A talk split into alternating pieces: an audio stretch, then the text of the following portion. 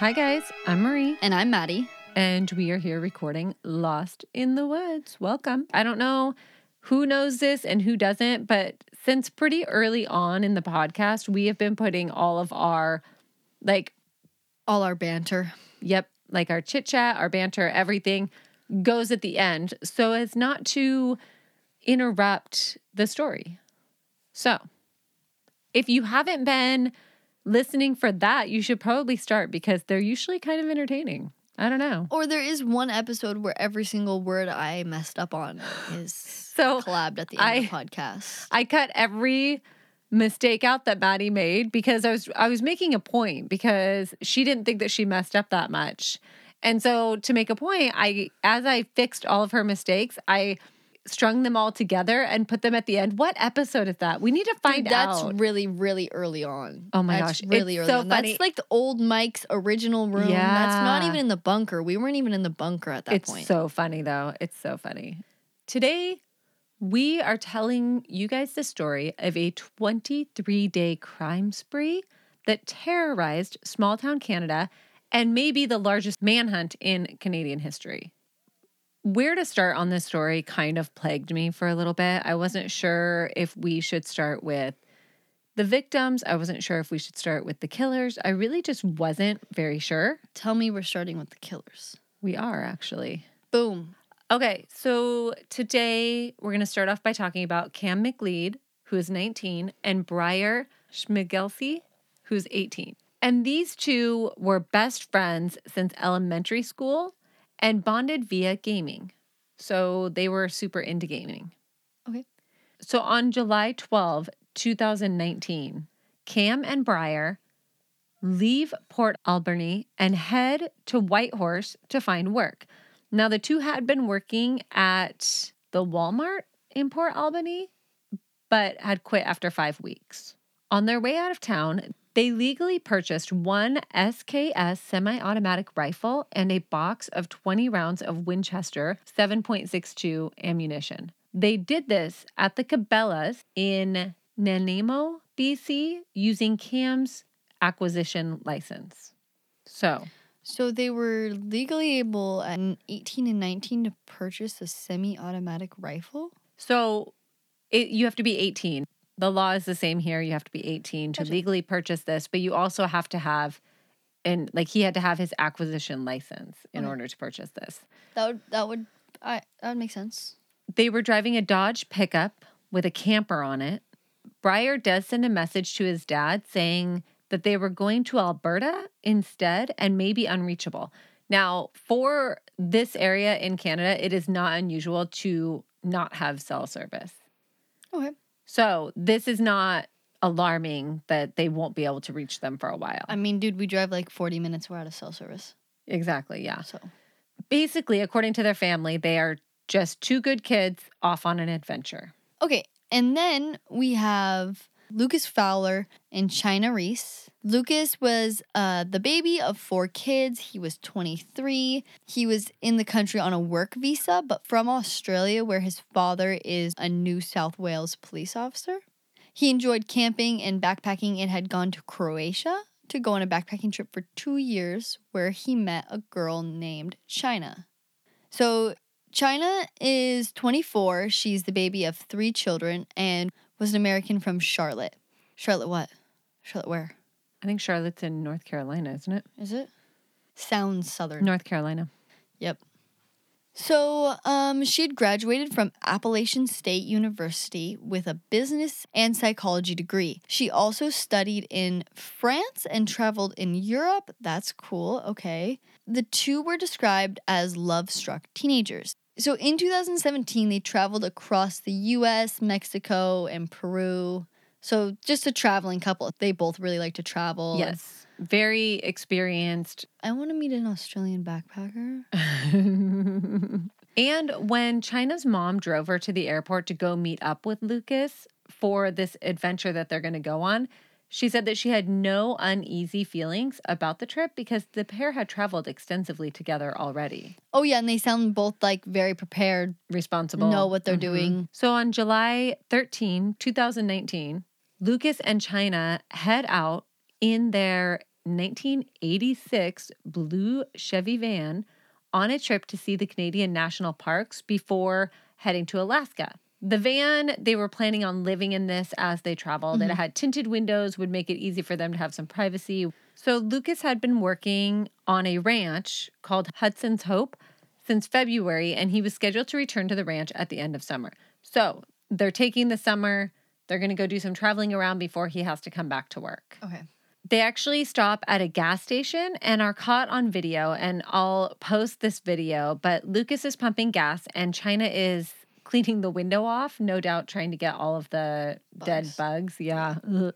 And after she's done, she walks over to Lucas and she's kind of like standing on the curb and he's on the ground. And she wraps her arms around him and he puts his arms around her and they kind of just like embrace. It's super cute. They just seem to be enjoying each other's company and enjoying their trip. I think about this every time we go backpacking, hiking, whatever, is that wherever we are and we touch last we're seen on CCTV, I'm like, well, this is the last thing they're going to see. They're going to find my fingerprints on this. We go missing, We actually do that a lot where we'll be somewhere and I'm like, they're going to be really confused when they watch this video for whatever reason, you know, whatever we're doing or if we're screwing around or yeah. I know I feel like when we go on an adventure, I always have like the narrative of our podcast or a podcast in my head. All right, so on July 14th, which was a Sunday, I guess, 20 kilometers south of Liard Hot Springs, the couple's van floods and they become stranded on the side of the highway. Now, this isn't unusual, and they knew they'd just have to wait it out and the van would start up again. I feel like anybody who owns a van, Not even a van, I mean any vehicle in general. Like my first car was a Toyota Celica and I used to have to push start it. It was a manual. So that's cute. I'm like, who wants to ride to school today? Because I need some people to push my car. So I would always try to park on a hill and we had to push start it. And uh, my second vehicle was a lowered tinted truck. Like windows were super tinted. Yeah, and didn't you get It pulled had a- over all the time in that one? I did. It had a race car steering wheel. Beautiful. And when I was driving across the flats one day, the drive shaft just fell out of the bottom of the car. And in order to start the car, I had to take a screwdriver and I had to like jam something closed, start it, and then take out the screwdriver, and then I could drive. So I'm very familiar with how to deal with a finicky car like this. So it's it was something they had already dealt with multiple times. Yeah, well, they, yeah. So at 1014, Kam and, okay, moving back. We're on Kam now.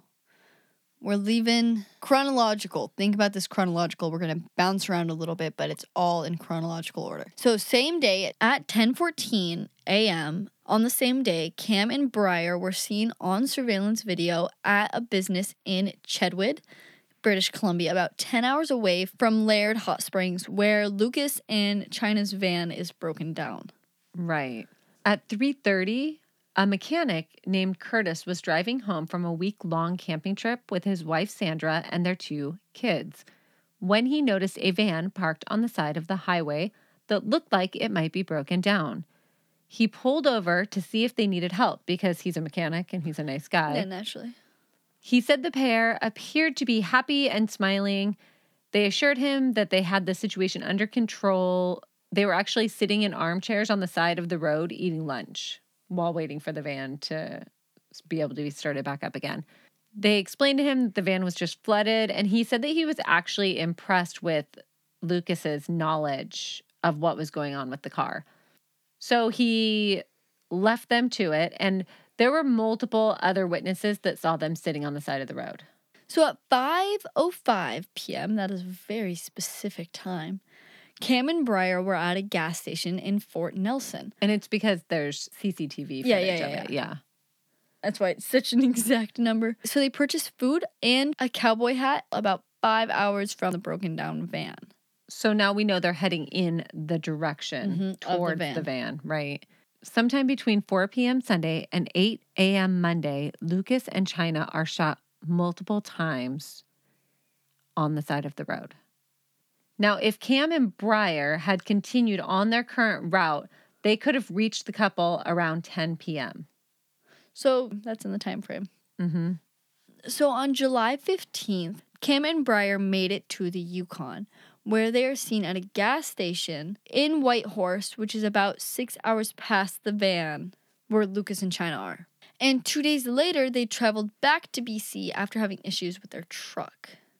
At 1:50 a.m., a surveillance video from Liard Hot Springs Lodge showed a truck traveling northbound on Alaska Highway. It was a pickup truck with a camper and had a light bar on the roof. And this is consistent with Kam's truck. Okay. At 3:23 a.m., surveillance video from a Watson Lake gas station shows the truck traveling northbound on Alaska Highway. The gas station is located 150 kilometers away from Liard River Hot Springs, so about a 2-hour drive. At 719 Fort Nelson, RCMP.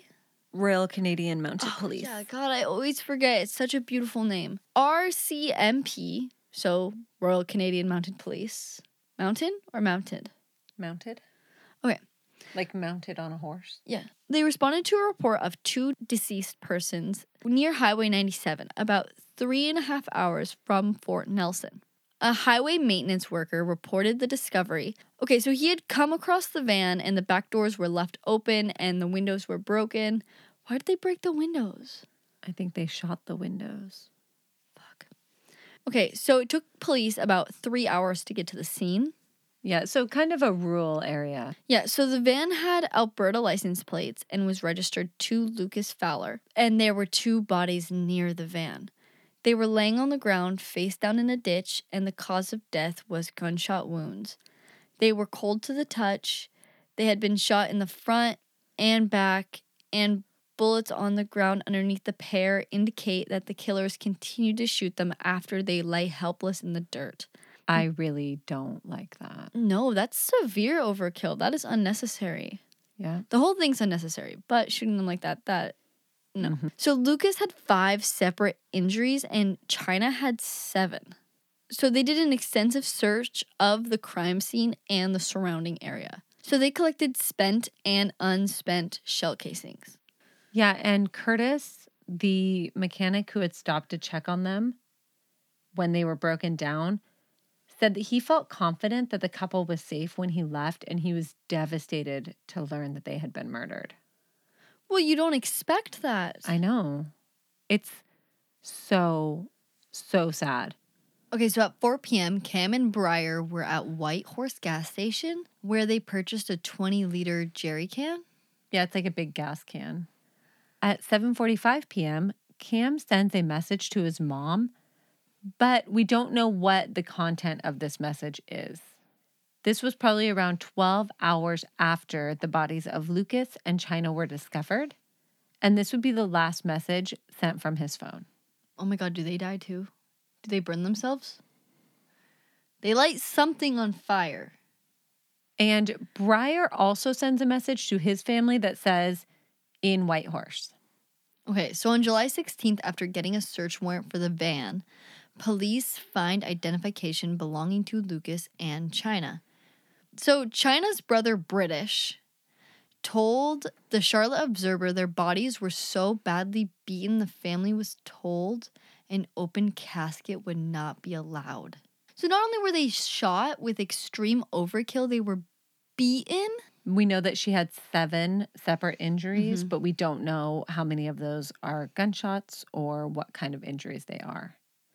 The police sergeant said at this point, we have nothing to indicate that their deaths are linked to any other activity or ongoing investigation in the area, or if this is a heightened risk to public safety, which I would say it's a heightened risk regardless of whether it's linked to anything else because there's two dead people in a ditch on the side of the road. Shot multiple times. Severe overkill. They did Um, not shoot themselves, people. I think that that is definitely a public safety issue. And this, there's a little controversy about this particular witness sighting, but police interviewed a witness who observed a male speaking to Lucas in Chynna on the 14th at approximately 10:40 p.m. What they drove past the van in the dark and saw that a man was talking to them. Well, yeah, I mean they have headlights. You're right. The witness described that the van's back window was intact and not damaged at the time, This was the last known time that Chynna and Lucas were seen alive. There are also mentions of a heated exchange between them and a man. Based on the witness information, a composite sketch was created and released publicly on July 22 in order to determine the identity of the individual, along with his vehicle, an older model Jeep Cherokee with a black stripe on the hood and a black light pole bar with small covered lights. This unknown male was considered a person of interest initially, but was later ruled out. But the witness remained publicly unidentified. So they have not named this witness for some reason. Maybe they never found this witness, but they don't think it has something to do with their murder. I don't know. Or they don't trust this witness's statement. But it's kind of a weird, like I've read it in a couple different places and Mhm. under different tones, kind of. Okay, so also on July 16th, Leonard Dyck leaves his Vancouver residence to go on an outdoor researching trip. Cool. And plans to camp along the way. Love that. This is really why I want a van is to He's a botanist too. What's a botanist? Botany, plants, flowers. Cool. Yes. That's my shit. Okay, so he's driving a silver Toyota RAV4. Okay, so Leo began working for the University of UBC's Department of Botany as a sessional lecturer in 2003 and completed his PhD the following year. He is 64 and enjoys camping with his family and occasionally alone likes the solo hiking. Okay, so he's married to Helen and they have two children. He tells his wife that he will be back in six days. He texts her the following day and the day after, but this would be the last time she hears from him. So, police publicly announced that two bodies were found on the side of Highway 97, but give no further information. Right. They do confirm basically Yeah, that there are two bodies. that there are two bodies, but they give no information. No like gender, person, Nothing. vehicle. they don't even give like a hey, be on alert. At approximately 2:30 p.m., a witness working as a traffic controller supervisor near the 1435 kilometer marker on the Alaska Highway, so just east of Whitehorse in Yukon. He says he saw an older Dodge truck stopped along the highway with the hood up and two young males. He offered assistance, but one of the males declined help. Okay, so on July 17th, police ask anyone with dash cam footage between 4 p.m. Sunday and 8 a.m. Monday to come forward. That's cool. I don't think I've seen that happen in a case. I'm guessing maybe more people in Canada have dash cams because I don't think that's as common here. For I like I don't know anybody that has a dash cam. Jordan has a dash cam. Jordan does have a dash cam. Okay, so I only know one person who has a dash cam, and it came with the car that they just bought. I've never heard a plea for dash cam footage here, and maybe that's because not very many people have Dude, them. we've done cases all over the world and I've never heard a plea know, for dash cam right? footage. But that's that's really smart. That's really that's really smart. Yep. So, also on the 17th, the next of kin notifications for Lucas and China are done after careful verification of the victims' identities and correspondence with the US Consulate Office and Australian Consulate Office and New South Wales Police. So there's so many jurisdictions involved. Right. Right. They have to contact so many people. I know. And this is the press conference that occurred once the notifications were done. I'm here today to give you an update with respect to the investigation into the deaths of Lucas Fowler and Chynna Deese, which occurred in northern British Columbia last week. The investigation into the double homicide of 23 year old Lucas Fowler and 24 year old Chynna Deese continues to progress. Investigators from the North District and BCRCMP major crime units are continuing their efforts. We can now confirm that Chynna and Lucas were the victims of gun violence and that their van, a 1986 blue Chevrolet van with Alberta plates, was owned by Lucas Fowler and was being used by the couple to explore northern British Columbia. Investigators are working through a number of tips and tasks, including speaking with individuals who saw or spoke to the couple, analyzing forensic and digital evidence, along with reviewing hours of CCTV and dashcam video footage. The number and types of specialized services and units and investigators continues to fluctuate based on investigative need. I'm surprised that it took them this long, the 17th, to announce to the public that there are two victims of gun violence, aka there's a murderer on the loose. What day did they get shot? The 14th, I think. Jesus. Why did it take them so long? I don't know. I think they just didn't want to release too much information. They didn't want to give anything away, but I feel like That was poor. That was a poor choice. I feel like that should have been done sooner. yes. No, it should have been. personally. Also on this day, Kam contacts his family around 3:30 p.m. and they deposit money into his bank account, but we don't know the amount. So first off, why don't we have their text messages? I don't know. They probably didn't get a warrant for that information. At 627, Kam and Bryer were observed at a gas station in Porter Creek in Whitehorse. So if you think you're safe, you're going to get caught at a gas station. And we will post a bunch of the CCTV footage as well. A witness driving along the Alaskan highway around 11:40 p.m. saw two men on the side of the road but continued driving and then after driving for a little bit longer after seeing the men they pulled over and took a nap. Right. And this is Ken Albertson. He's 54. And when they got closer to me, they slowed down very slow, uh, slower than walking speed. And then the passenger door on the truck opened, and someone stepped out holding a long gun. And that got my attention. He closed the door, and the truck drove off, leaving him standing there. And at that point, he started what I would call stalking behavior slightly crouched, walking as if he's trying to walk quietly, holding his gun in what I would call a, a low ready position. About the time that he was roughly halfway to where, where my vehicle was, I see headlights approaching from the opposite direction. And as I'm watching these headlights approaching, as it gets closer, I see, wait a second, that's the same pickup truck that dropped this guy off. And as it got closer to me, it started to slow down. And at that point, I realized this feels like an ambush. If I don't take action quickly, I'm going to get blocked in.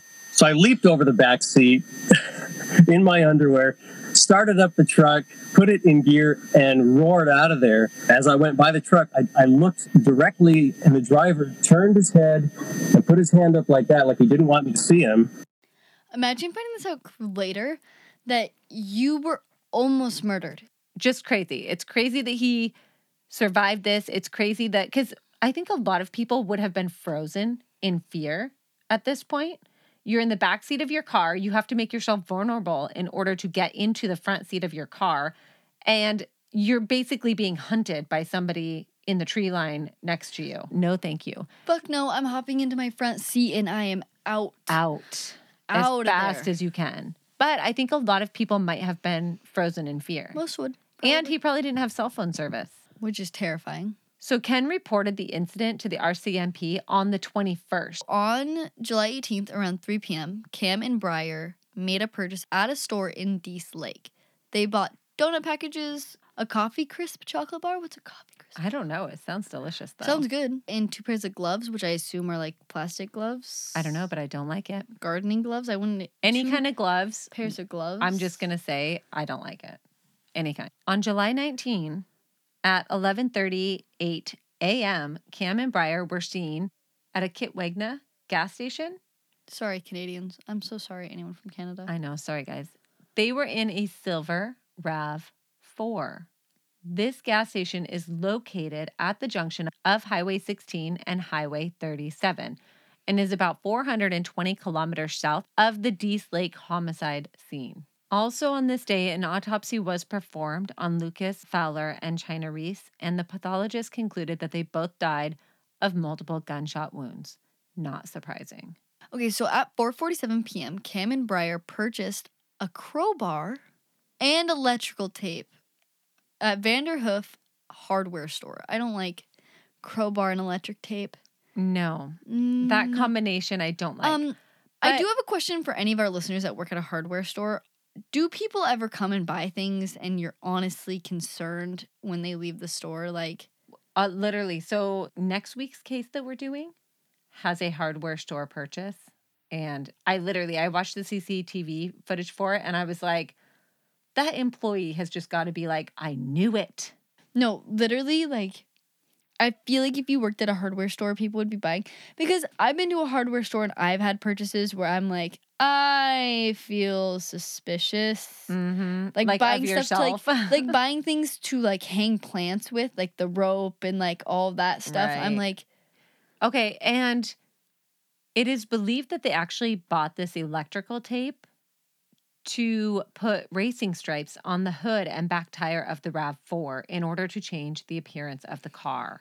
Now, the crowbar, I'm not sure. Maybe they couldn't figure out how to get into the the back of the car or something.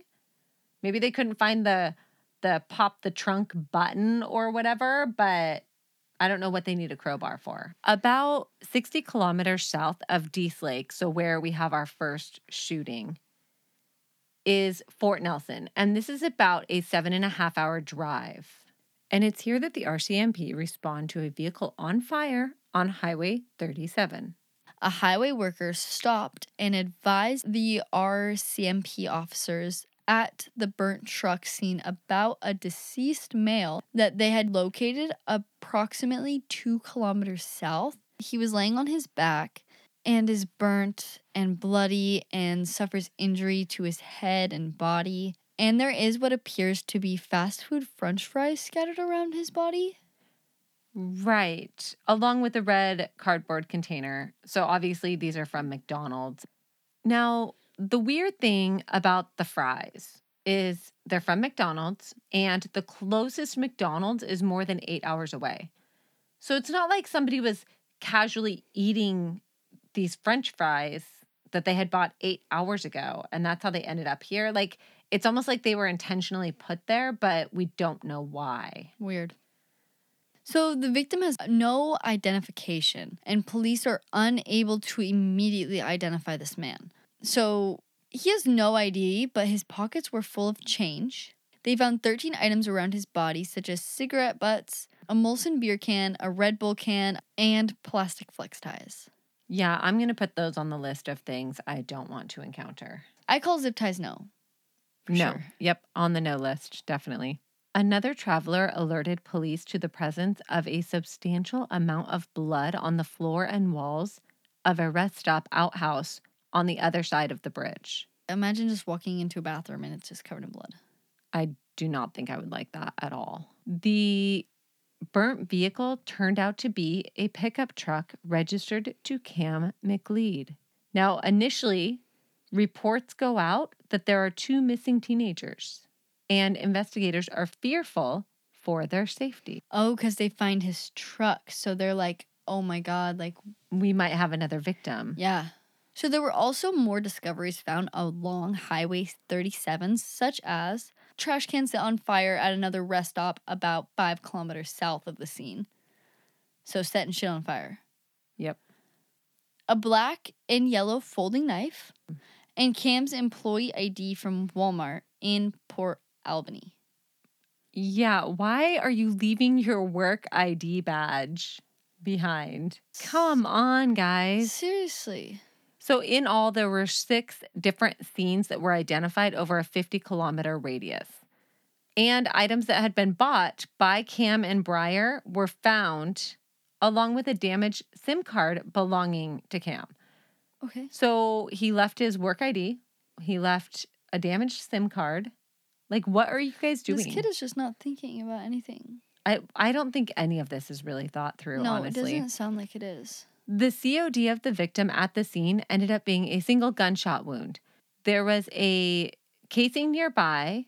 The casings from this bullet matched the markings of one of the guns that was used at the crime scene for the Lucas and Chynna murders. Okay. So now police know that these two cases are connected. So I think at this point it becomes more obvious that there might be a spree killer on the loose.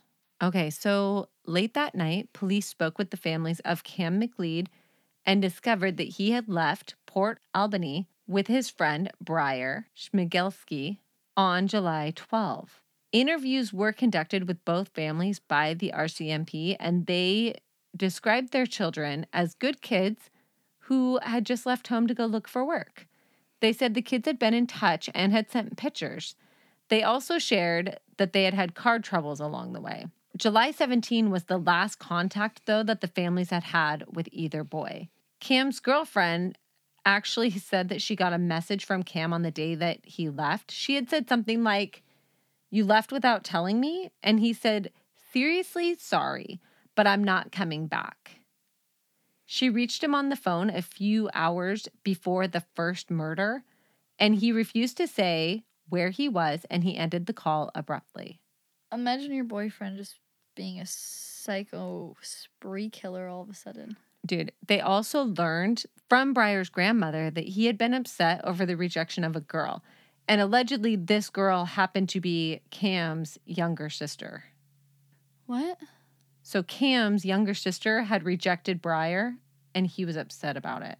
Police dogs, search and rescue, tactical troops, and air services were utilized in efforts to locate the missing teenagers in the Dease Lake area. The working theory initially was that they were injured or may have been victims of this killer themselves. So on July 20th, Kam and Bryer are in Fairway, Alberta, making purchases at a gas station. So, we know now that they are alive, Alive. and well. Yes.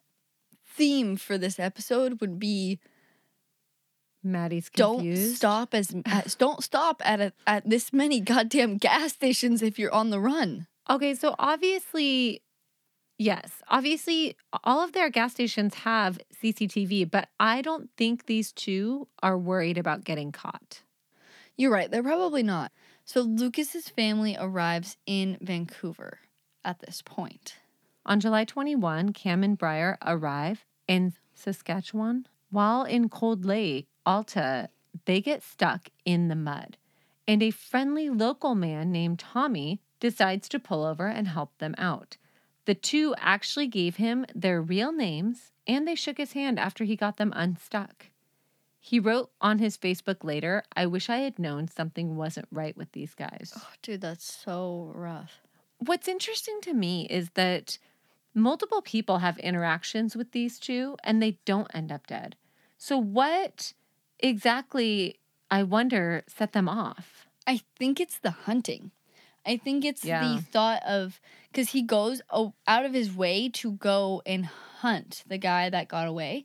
He goes out of his way to get in a tactical hunting stance Yeah. to go after him. And I- that could be what they did in the other two. Yeah. Oh yeah. I think that that's exactly yeah. what is driving them is turning into a video game, them hunting the people down in the car. Yeah. So on July 22nd, a witness who knows the two teenagers tell police that the two may not only be capable but may be involved in the murders. Right. And this does contradict what police have heard from the families. Well, no family is going to be like I know. Well, and not only that, but I think even after talking to the families, the police were still like a little suspicious. Mhm. But they are officially named as suspects. At approximately 2 p.m., the E Division Major Crimes Investigators received the surveillance stills from the Meadow Lake RCMP, and this showed the two in a silver Toyota RAV4. So, meanwhile, new details are emerging about an encounter with Kam and Bryer on July 22nd in Split Lake. First Nations safety officer Sylvia Sanders said the two had driven past the check stop on a gravel road leading to Split Lake. The small community is dry and stops all vehicles to check for alcohol. So, this is actually a dry county. You are not allowed to have alcohol in it at all. What?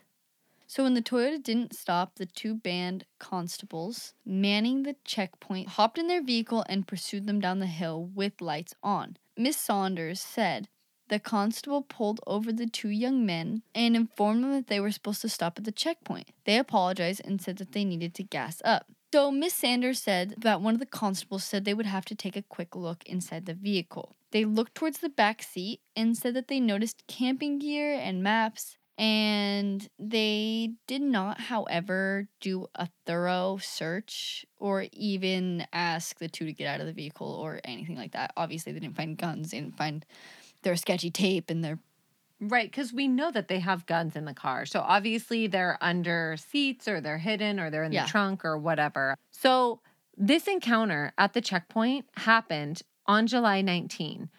And by early afternoon the following evening, their vehicle was found torched near Fox Lake Creek, which is about 170 kilometers away.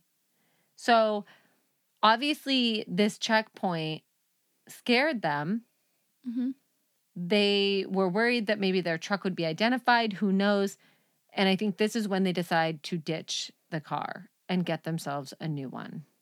At 110, Kam and Bryer are seen at McDonald's in Thompson, Manitoba, and they are driving a RAV4.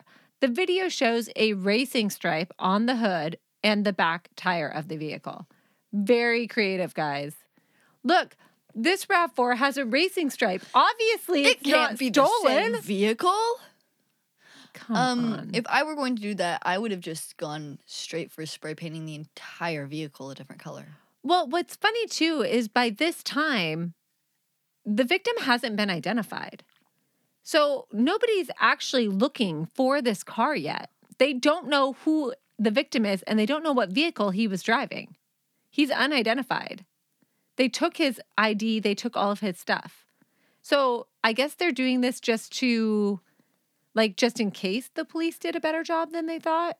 Michelle Keeper, who works at a gas station in Split Lake just outside of Gillam, said that the two Port Alberni men bought gas from her on Monday. She said that they didn't seem suspicious and added that it wasn't until Tuesday when they were named as suspects in the death of two tourists and an unidentified man in northern BC that she realized she'd had a brush with the killers.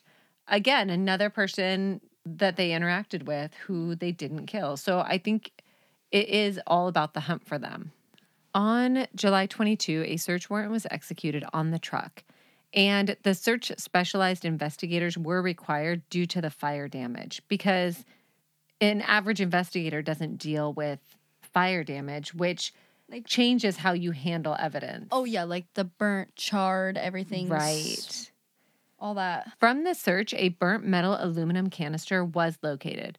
Although the canister was damaged, the numbers 7.62 and 1975101 could be identified on the top of the canister. Furthermore, multiple burnt ammunition rounds with the head stamp 101 and 75 were seized from the truck. Police also found a gas nozzle from a jerry can near the burnt truck.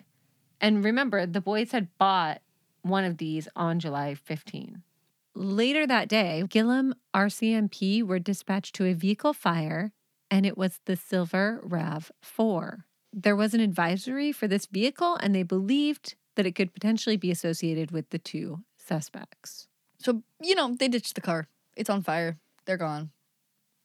Right. And it's thought that they just kind of like took off into the woods and are hiding out in the woods, maybe? So the Royal Canadian Mounted Police and Canadian military, including the Royal Canadian Air Force. I love how everything is royal.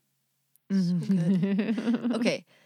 Royal Canadian Air Force CC 103H Hercules. Close. 130H Hercules. Okay, there's numbers and letters together in a I know single it's not thing. it's not good. So it's the CC 130H Hercules and the Seaport CP 140 Aurora patrol plane.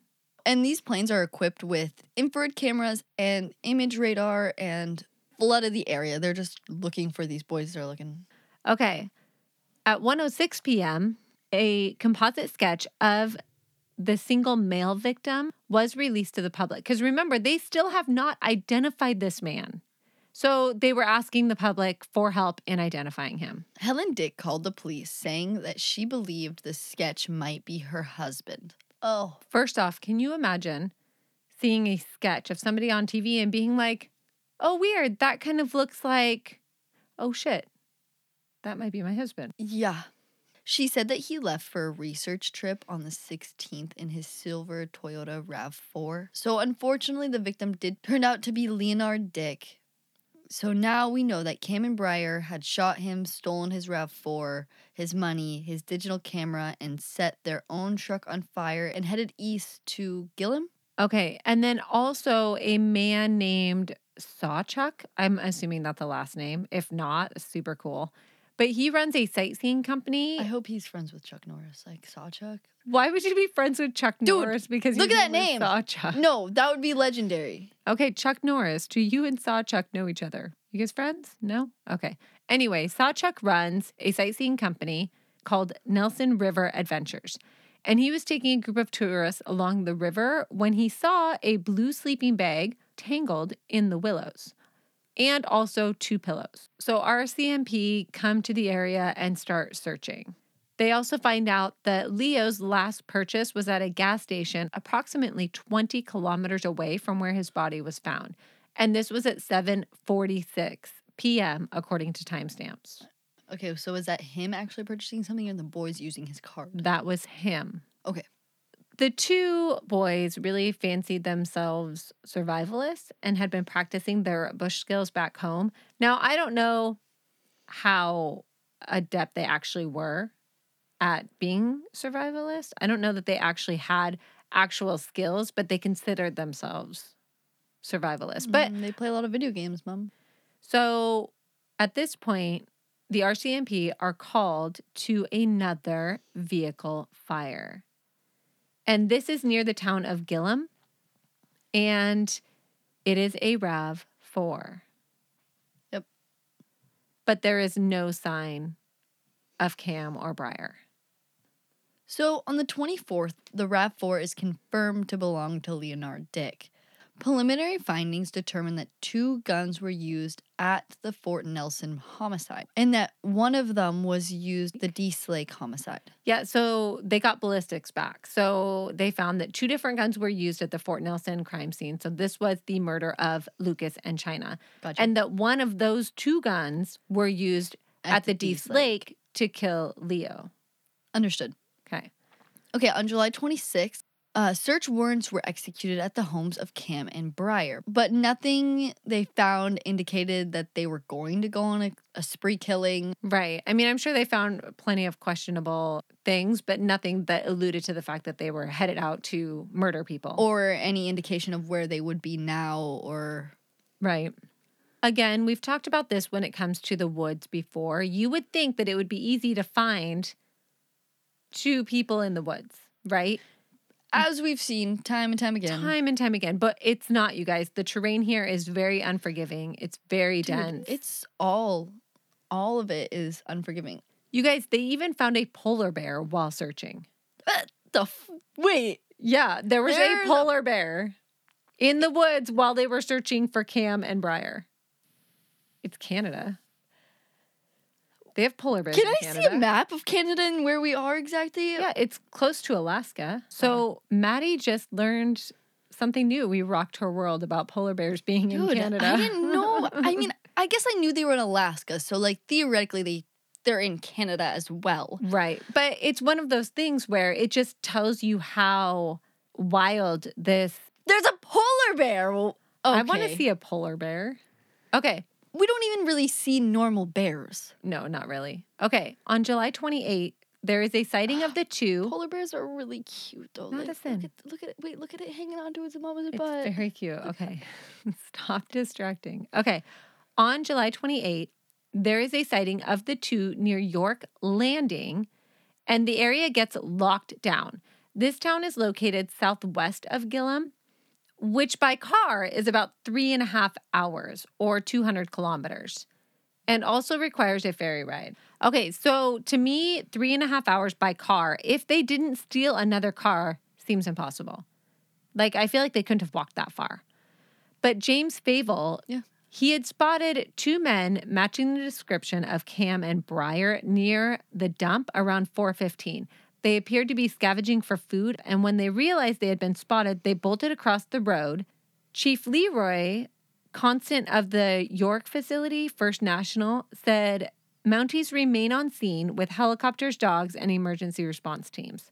They wrote that ERT were conducting ground searches with dogs and heavily armored officers, and they urged everyone to remain indoors with their windows and doors locked. How terrifying would that be if we just got a notification that said, "Stay in your house, lock your doors." Well, windows." especially in a small town like this. I mean, this is a place where people don't even lock their doors. Oh, for sure not. But they found no further sign of the two men from the dump and were unable to substantiate the sighting. Okay. The RCMP received more than 260 tips and canvassed more than 500 homes.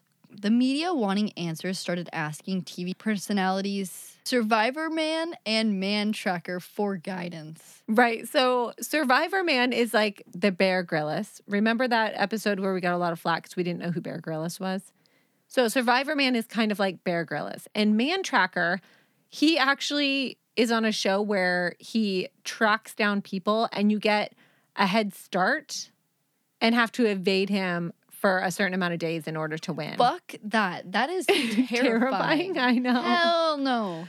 But by all accounts, both of these men are survivalists and very well versed in the terrain in this area. Yeah, I don't I don't like Man Tracker. That is extremely I do not want to be on a show called. Man Tracker. I don't No, want to ever you. feel like I'm being hunted in my life. On July 29, several items belonging to the suspects are found, including hundreds of rounds of ammunition, and they are found in the Sundance area, which narrows their search even further.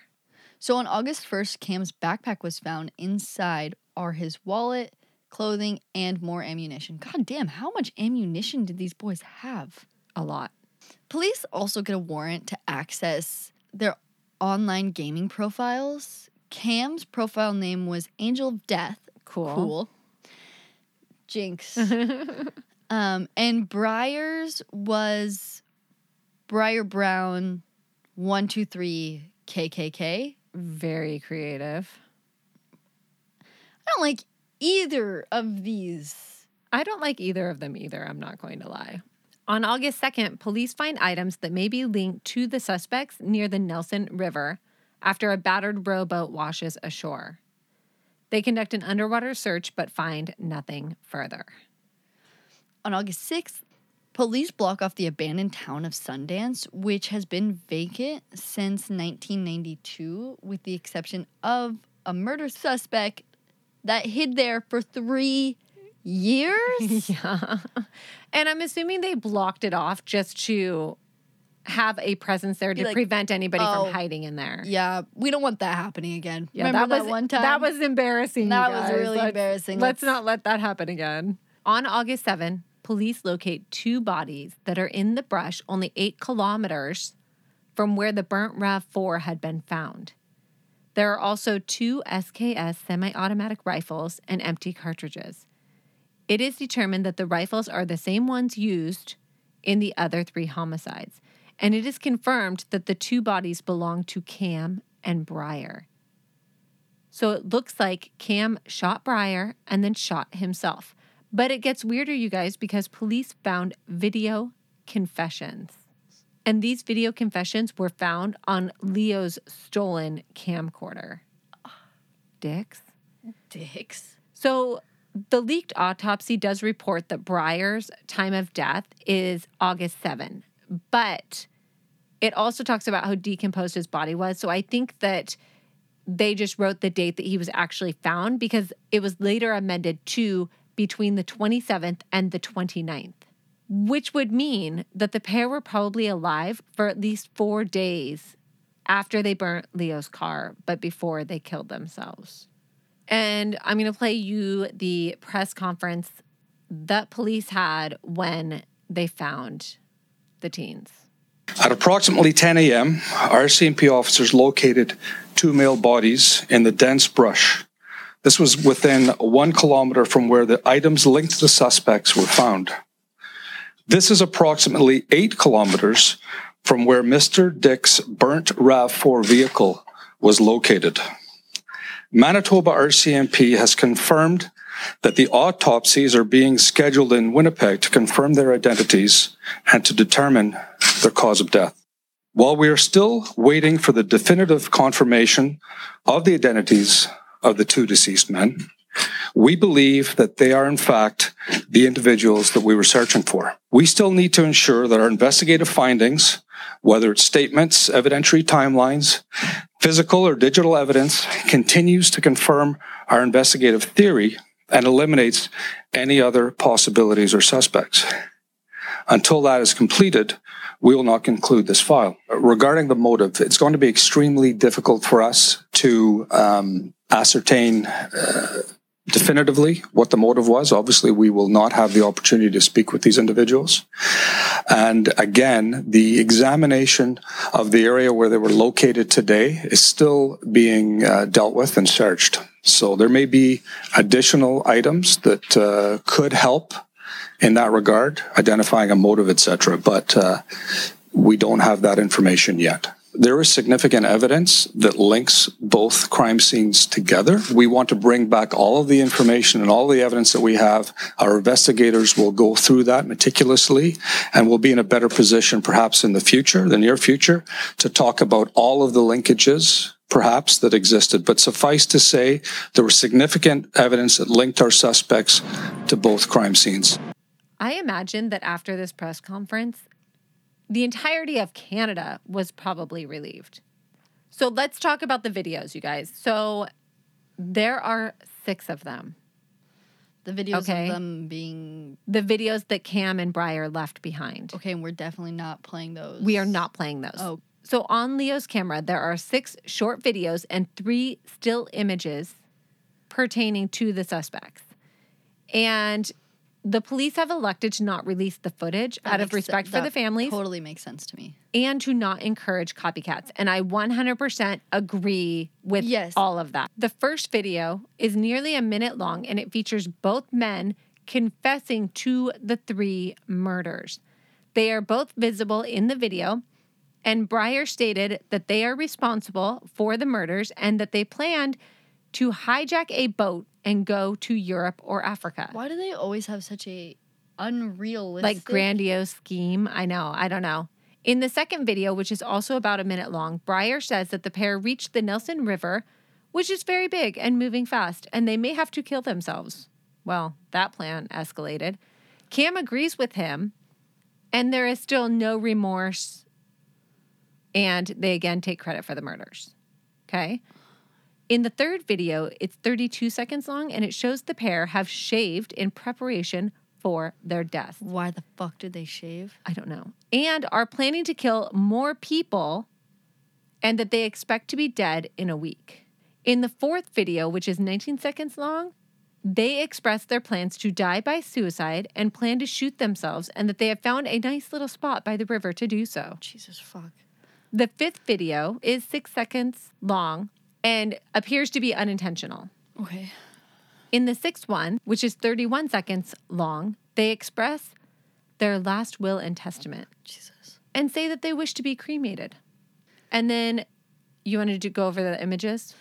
Okay. So image one is Bryer laying on his side, posing with an SKS rifle. Image number two is a blurred picture that appears to be unintentional and has a finger in front of the lens. Damn it, if you're only going to take three pictures, like, can we not take a finger picture, you guys? And number three is Kam from the chest up. So, super disturbing all around, I think, all of it. And nowhere in any of their videos do they say why. One thing we like to go into on a lot of our cases is just a little bit about the killers. I always just feel like I need more information, To figure out why this person did right? this said thing. especially in something like this where they wanted to be known. They left a tape, they shaved, they took pictures, like they did all of these things, but yet they never say why. So Alan Schmegelsky said that his son took him to a surplus store about eight months ago in the small Vancouver Island hometown of Port Alberni, where the teen was excited about Nazi artifacts. His dad said that he was disgusted and dragged him out. He said that his grandparents fled from the Ukraine with three small children during the Second World War. So this kind of bothered him a little bit. I think that's enough to bother anybody. Yeah, and despite his son's fascination with the collectibles, he said he didn't believe that his son identified as a neo Nazi, but was just intrigued by the memorabilia. But to your point, he did have KKK as part of his screen name. And then there was an owner of a military surplus store who also recalled two boys came into a store and bought one of the replica knives that are inscribed with the German words blood and honor. He said that they were really excited about it. And he said that he didn't know rather the pair were Bryer and Kam, and he doesn't have security cameras, so they couldn't really verify it. But Bryer had allegedly sent a photo of this item to another gamer. Mm. So chances are probably good that it was him. Yeah. This is why I wish, though, that people, especially killers, could be more honest, you know, especially the ones that get caught. I mean, these guys killed themselves, so obviously they can't. But the ones that get caught, if they could be more honest, we might be able to get more answers about the behaviors and what leads to them. But And both young men's Facebook pages were connected to an account called Elusive Gaming, which has a modified Soviet flag as its icon. right, but it's a private group, so you can't see more about them without. But that's their Yeah, gotcha. picture, gotcha, yeah. Gotcha. So another disturbing thing is that Bryer posted on his Facebook is guns don't kill people, it's mostly the bullets. good one. Good okay. one. Um well, I'd like to say that that's not how the saying goes and Right. that's not no. Right. And it's almost like he's like, uh, he's probably just trying to be funny at this point in time. I mean, I don't know when this post was posted, but it's almost like he's trying to take the responsibility off of the person that is doing the killing, right? Like Like, cuz the whole saying is guns don't kill people, people do. exactly. Yeah. People kill people. There's also a photograph that police found of Bryer in military fatigues holding an airlift rifle and wearing a gas mask. Cool. And like I said, they found nothing on either boy's computer indicating why they would have done this. It's so bizarre to not leave anything behind. One thing that I really like is there's this truck driver who regularly drives along the Alaskan highway where Lucas and Chynna were murdered, and he had lost his daughter. And he actually placed a cross at the site where they were murdered, and he put an American flag for Chynna and an Australian flag for Lucas. Aww. I know. One thing that police could never figure out is why the victims that were targeted were targeted. Because if you think about it, these boys interacted with multiple people who could have been their victims, but they weren't. So for some reason, these three people, wrong place, wrong time. I mean, I don't really yeah, know. I, I really think that that's it. I think that it was just wrong place, wrong time. I think it was Yeah. just awful. But neither boy had a criminal record, and there was only limited police interactions at all with them. that's nuts to me. It's crazy. It really sounds like a school shooter. Like this literally sounds like any background, anything to Mhm. literally every single school shooter we've had here in America.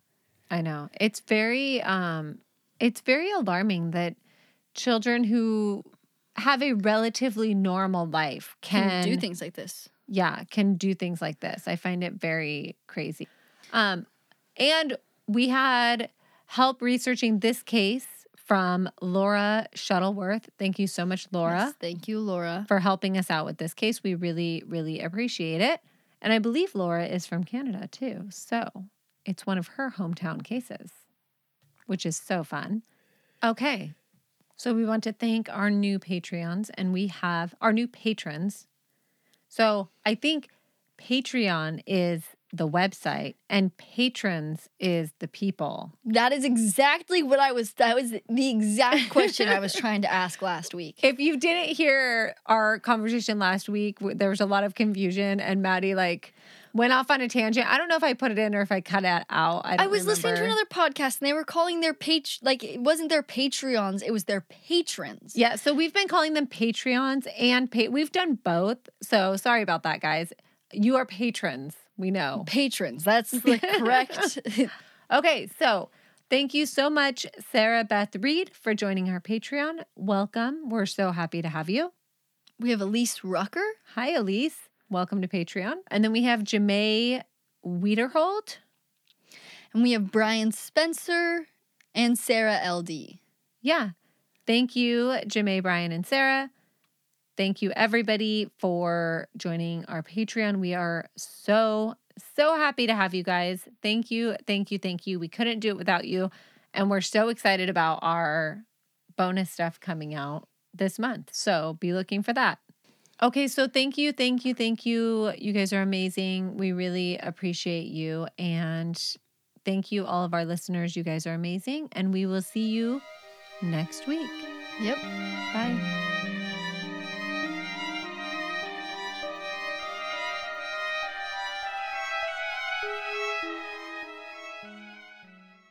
Is that a ladybug Where? on your table?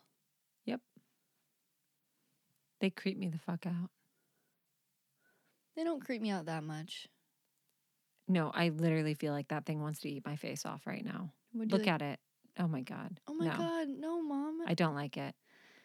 I don't like it. And by the way, today there was a daddy long leg on the ceiling in the living room. And Phoenix was like, Oh, he's kind of cute, but uh, I don't like him. I don't like him. and I was like, Okay. And so I get the mop out of the closet and she goes, Mom, I don't like him, but I don't want you to kill him.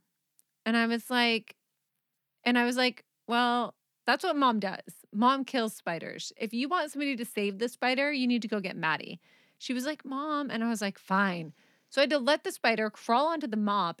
And then I had to panic for like 10 seconds from the time that the spider's on the mop till I get it out the door. It was fucking terrifying. And I 100% blame you for that situation that I'm in. the only way I kill bugs is by giving them to Delilah because then I feel like the food chain is Intact. intact. It's and justifiable it's homicide. justifiable. because she's just another animal. This ladybug is seriously going to Okay, get me. I'll- I'll Can you get- get, it I'll out, get it please? out. I'll go put I- it outside. It's really close to me right now. Look at it closely. It's those things are fucking freaky. Look how it's walking right now. Oh my god, I feel like it's going to bite your finger. I feel like I've never been bit by a ladybug. They Uh, do kind of stink though. I don't know if they bite, but I'm just assuming because it looks terrifying. Okay, stop. Madison, damn it. Stop playing with the ladybug and get it out of here. I swear to God. Oh my God. So Maddie decided to play with the ladybug and now it just flew towards my face and tried to eat my face off. It's not the sun, baby. It's not the sun. Yeah, get off the light. Oh, sh- Oh God, damn it, Madison. damn! That thing is fast. Come here, you son of a bitch.